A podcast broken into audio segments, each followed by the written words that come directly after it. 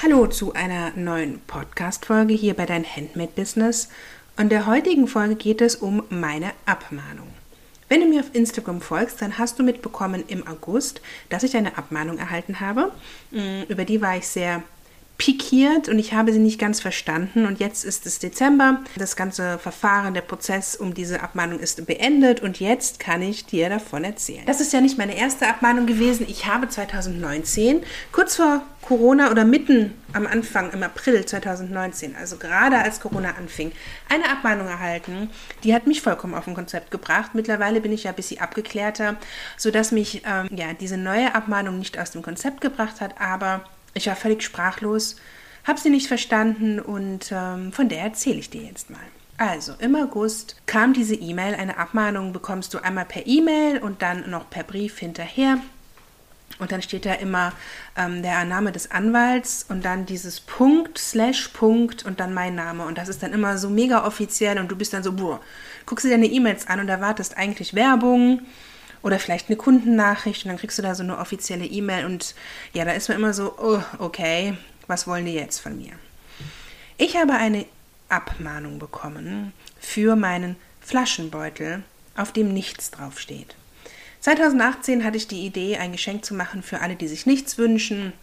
Und da ich an der Mosel lebte, war es eben ein Flaschenbeutel für Wein, wo nichts drauf steht. Da kann man dann halt eine Flasche reinstecken und dann verschenkt man nichts. Mega Idee war das, ähm, wurde seither auch gerne und oft kopiert. Nichtsdestotrotz ist das ein Bestseller auf Amazon jahrelang sehr, sehr gut verkauft und im August bekomme ich dann eben diese E-Mail-Abmahnung wegen dieses, diesem, dieses Flaschenbeutels. diesem Flaschenbeutel wahrscheinlich. Und zwar gibt es eine Firma, die hat sich einen Schnaps schützen lassen, auf dem nichts draufsteht. Auch schon länger, ich glaube, das war in den 70ern oder so, hat, ähm, wir nennen ihn mal Karl-Heinz, einen Schnaps ähm, entwickelt und auf dem hat er handschriftlich nichts draufgeschrieben. Und das hat er sich schützen lassen. Ja, fair enough. Also, wenn du dir etwas schützen lässt, dann hast du ähm, eine Auswahl von Nizza-Klassen, nennt sich das. Du suchst dir also drei Nizza-Klassen aus. Du kannst dir auch mehrere aussuchen, hunderte, vollkommen egal. Aber drei sind bei der Markenanmeldung inklusive. Und dann kannst du dir noch mehr aussuchen. Also, Karl-Heinz hat sich also das Wort nichts schützen lassen auf seinem Schnaps. Und der Anwalt von Karl-Heinz hat mir also einen Brief geschickt und gesagt, mein Flaschenbeutel nichts würde diese Marke angreifen. Ich dürfte nichts nicht auf einen Flaschenbeutel schreiben und ich habe das bitte zu unterlassen. Wenn du eine Abmahnung erhältst, erhältst du auch immer eine Unterlassungserklärung. Die waren da dabei. Ich soll also das bitte unterlassen.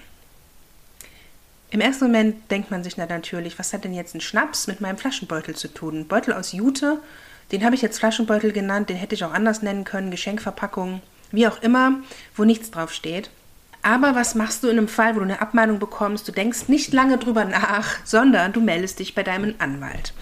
Ich meine, normalerweise hast du halt einfach keinen Anwalt. Als Handmade-Shop hat man halt keinen.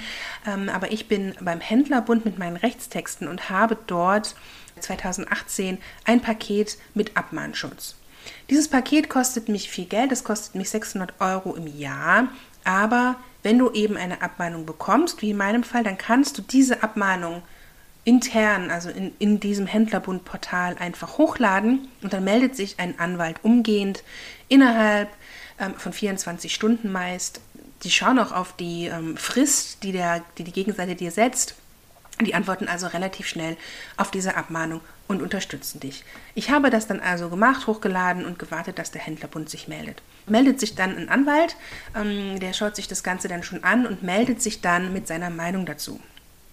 Jetzt war die Meinung ähm, vom Händlerbund bezüglich dieser Abmahnung meines Flaschenbeutels nichts, ähm, die die Marke eines Schnaps verletzt folgende. Frau Harris, ich kann da nichts sagen zu, das ist 50-50, das kann nur ein Gericht beurteilen. Und wenn Sie vor Gericht gehen möchten und verlieren, dann kann Sie das 15.000 Euro oder mehr kosten. Ja, da ist man natürlich erstmal so, okay, ähm, ich habe auch ein bisschen recherchiert, man sollte auch immer so ein bisschen selber recherchieren und habe recherchiert und es ist tatsächlich so.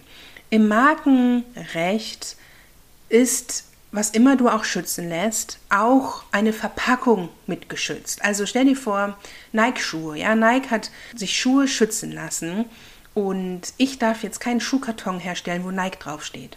Das ist ja auch logisch, das würde ja auch keiner machen. Es würde ja auch jeder einsehen, dass das das Markenrecht verletzt.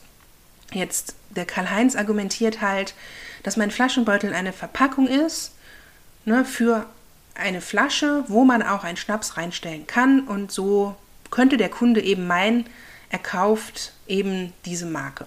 Das ist natürlich meiner Meinung nach kompletter Unsinn, aber meine Meinung hat überhaupt keine Bedeutung, wenn es ums Recht geht. Ja, also was ich davon halte und wie ich dazu stehe, ist vollkommen irrelevant. Mm, das machen die Anwälte unter sich mit ihrem ähm, ja, Rechts Gesprächen. Ich äh, habe auch nie mit dem Anwalt der Gegenseite gesprochen, sondern das machen wirklich die Anwälte unter sich aus. Also mein Anwalt sagte dann, es ist 50-50. Es tendiert natürlich schon dazu, dass ich im Recht bin. Ne, man kann ja auch alles ein bisschen übertreiben, aber er weiß es eben nicht und er muss mich warnen, dass so ein Gerichtsverfahren halt Geld kostet. Und wenn ich das verliere, muss ich es bezahlen. Jetzt ist es in meinem Fall so gewesen, Vielleicht hast du es ja auch mitbekommen, ich bin ja im April ausgewandert, ich bin ja jetzt in England und habe ähm, nur noch Restposten dieses Beutels bei Amazon liegend. Also das ist Amazon FBA, Fulfillment bei Amazon. Ich produziere die Ware und schicke sie dann halt zu Amazon rüber, die lagern die ein und verschicken die bei Bestellung. Ich habe das also gemacht, bevor ich ausgewandert bin, weil ich wusste, das ist ein Bestseller, habe ich einiges vorbereitet und dahin geschickt und hatte quasi im August auch nur noch Restposten und ich wusste, das ist so ein Geschenk, was an Weihnachten gut läuft. Und hatte also daher keinen Grund dagegen anzugehen, gegen diese Abmahnung, weil ich zum Ende des Jahres ähm, die Herstellung und den Versand dieses Produkts sowieso einstellen wollte und musste, weil ich jetzt in England bin. Ich wäre tatsächlich dagegen angegangen, weil ich das nicht akzeptiert hätte. Ich finde, man kann nicht irgendwo auf irgendwas was draufschreiben und äh, ja und das dann in einer Klasse schützen lassen und dann ein Produkt, was damit überhaupt nichts zu tun hat, abmahnen und dazu recht bekommen. Ich wäre tatsächlich dagegen angegangen, wenn meine außergewöhnliche Situation sowieso nicht ja, gesagt hätte, ja komm, du verkaufst das bald sowieso nicht mehr, dann unterschreibe ich das, das ist okay. Ich konnte mich dann darauf einigen mit dem Anwalt der Gegenseite, beziehungsweise mein Anwalt konnte dann verhandeln. Es ist halt so, wenn eine ähm, Abmahnung kommt, kommt immer eine Unterlassungserklärung mit. Das bedeutet, du unterschreibst die und, und, und gibst zu, dass du das halt unterlässt in Zukunft, dass du das, was immer die abmahnen, du in Zukunft nicht mehr machst. Und der Anwalt, dein Anwalt, verhandelt diese Unterlassungserklärung, schreibt die um, formuliert sie so, dass sie halt auch für dich funktioniert und dann einigt man sich irgendwann. Ähm, deswegen dauert so ein Abmahnprozess, das ist auch nicht in zwei Wochen erledigt, das ging jetzt schon drei Monate mindestens. Mhm. Genau, wir haben uns dann also quasi darauf geeinigt, dass ich das unterlasse. Ich stelle diese Flaschenbeutel nicht mehr her. Ich darf aber meine Restposten verkaufen. Das war dann okay, das habe ich dann so unterschrieben. Und ähm, was ich dann noch machen muss, wenn ich, das ist halt ein Zugeständnis, ne? was ich dann machen muss, ist die Gegenseite zu bezahlen. Und die Gegenseite ist dann halt nicht der Karl-Heinz mit seinem Schnaps, sondern die Gegenseite ist der Anwalt. Bei solchen Abmahnungen verdient nämlich meistens die Anwälte. Hm, man sagt ja oft, oder lässt ja sich das Wort schützen und wird reich dadurch, durch die Abmahnungen. Das ist gar nicht so, weil der Rechteinhaber selber im ersten Moment da gar kein Geld für bekommt, sondern der bekommt eben sein Recht. Karl-Heinz hat jetzt das Recht bekommen, dass ich den Flaschenbeutel nicht mehr so verkaufen kann hat aber jetzt von mir kein Geld bekommen, sondern das hat sein Anwalt bekommen. Wenn du also noch nach einem Job suchst ähm, für die Zukunft und vielleicht dich gegen ein Handmade-Business entscheidest, dann werd doch einfach Abmahnanwalt und äh, ja, habe die Unterlassungserklärung unterschrieben und darf dann jetzt ab Januar diesen Beutel nicht mehr verkaufen. Was auch wichtig zu bedenken ist, ist, dass sollte ich den jetzt doch noch verkaufen im Januar, dann dann schulde ich Karl-Heinz Geld, weil dann kommt eine Strafe auf mich zu. Ja, also im ersten Moment die Unterlassungserklärung, okay, habe ich unterschrieben, ich darf das nicht mehr verkaufen. Wenn ich es doch noch tun sollte, dann kommt eine Strafe auf mich zu und die ist meist happig. Also ich glaube, die fängt beim ab 5000 Euro an. Das steht dann in der Unterlassungserklärung, wie viel das ist. Ja, das ist dann pro Verkauf so viel Geld. In so einer Abmahnung geht es auch oft um Schadensersatz. Also wenn es dann wirklich etwas Markenrechtliches ist, äh, ja, also dann hat der, die Gegenseite das Recht zu wissen, wie viel Geld du verdient hast mit deren geistlichem Eigentum quasi und das musst du denen dann bezahlen. Also deswegen, wenn es dann so um Lizenzsachen geht und Disney und Harry Potter und was es nicht alles so gibt auf der Welt, mm, das kann richtig teuer werden, weil es natürlich offensichtlich ist, dass die die Marke haben und zum anderen, die können dann halt auch einfach Schadensersatz verlangen. In meinem Fall war es jetzt nicht so ganz offensichtlich und wie gesagt, ich wäre dagegen eingegangen, aber ich habe es unterschrieben einfach aus meiner einzigartigen Situation. Wie du siehst, so eine Abmahnung ist halt ja, kommt und du musst halt sofort reagieren. So eine Abmahnung, du hast eine Frist von sieben Tagen meist. Deswegen ist es immer gut zu wissen, an wen man sich wenden muss oder sollte, wenn man eine Abmahnung bekommt. Ja, also habt da die IT-Rechtskanzlei zum Beispiel hat auch einen Abmahnschutz. Das zahlt man dann extra. Beim Händlerbund, je nach Paket ist es inklusive. Es gibt auch viele ähm, Abmahnanwälte so, die du beauftragen kannst, aber tu das auf jeden Fall. Sprech auf keinen Fall mit dem Anwalt der Gegenseite und unterschreib auf keinen Fall irgendwas. Mach das nicht. Gib einfach alles weiter an den Anwalt deines Vertrauens und das Ding geht seinen Weg. Ich wurde ja schon mal abgemahnt und da war das so ähnlich und damals hat es mich auch nichts gekostet. Über die Abmahnung kann ich vielleicht auch noch mal erzählen. Das hat mich damals nichts gekostet. Ähm, und wie gesagt, diese Abmahnung hat mich eben den Mitgliedsbeitrag des Händlerbunds gekostet plus die Anwaltskosten der Gegenseite. Du solltest als Business auch immer ungefähr 1500 Euro auf der hohen Kante haben für eine solche Abmahnung im Fall der Fälle, dass eine Abmahnung kommt.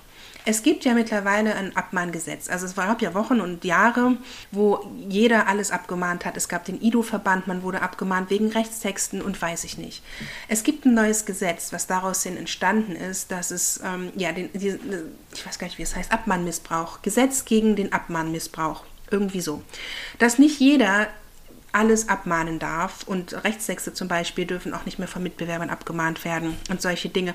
Also es ist ruhiger geworden mit Abmahnungen. Nichtsdestotrotz, sobald es ums Markenrecht geht, wird da weiterhin abgemahnt.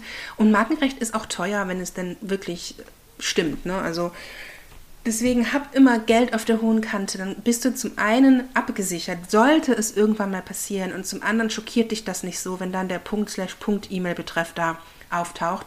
Ähm, ich selber kenne nicht viele, die abgemahnt wurden. Es gab eine Zeit, ähm, da wurden eben, wie gesagt, Rechtstexte abgemahnt. Das gibt es jetzt nicht mehr so. Ich wurde in meinen knapp zehn Jahren jetzt zweimal abgemahnt und äh, bin da immer auch gut rausgekommen. Es ist wirklich nicht das Schlimmste. Aber sei dir bewusst, wenn du im Markenrecht, wenn du da irgendwas verletzt, das wird das ist kritisch. Und die Moral von der Geschichte ist, dass wenn etwas geschützt ist, in egal welcher Nizza-Klasse, eine Verpackung ist auch geschützt dazu. Verpackung kann man jetzt auslegen, wie man will, aber das habe ich dazu gelernt. Genau, das war die Geschichte zu meiner Abmahnung und frag mich gerne Fragen, wenn du dazu Fragen hast. Und ich erzähle dir auch gerne von meiner anderen Abmahnung 2019, wenn dich das interessiert. Lass es mich wissen. Bis bald.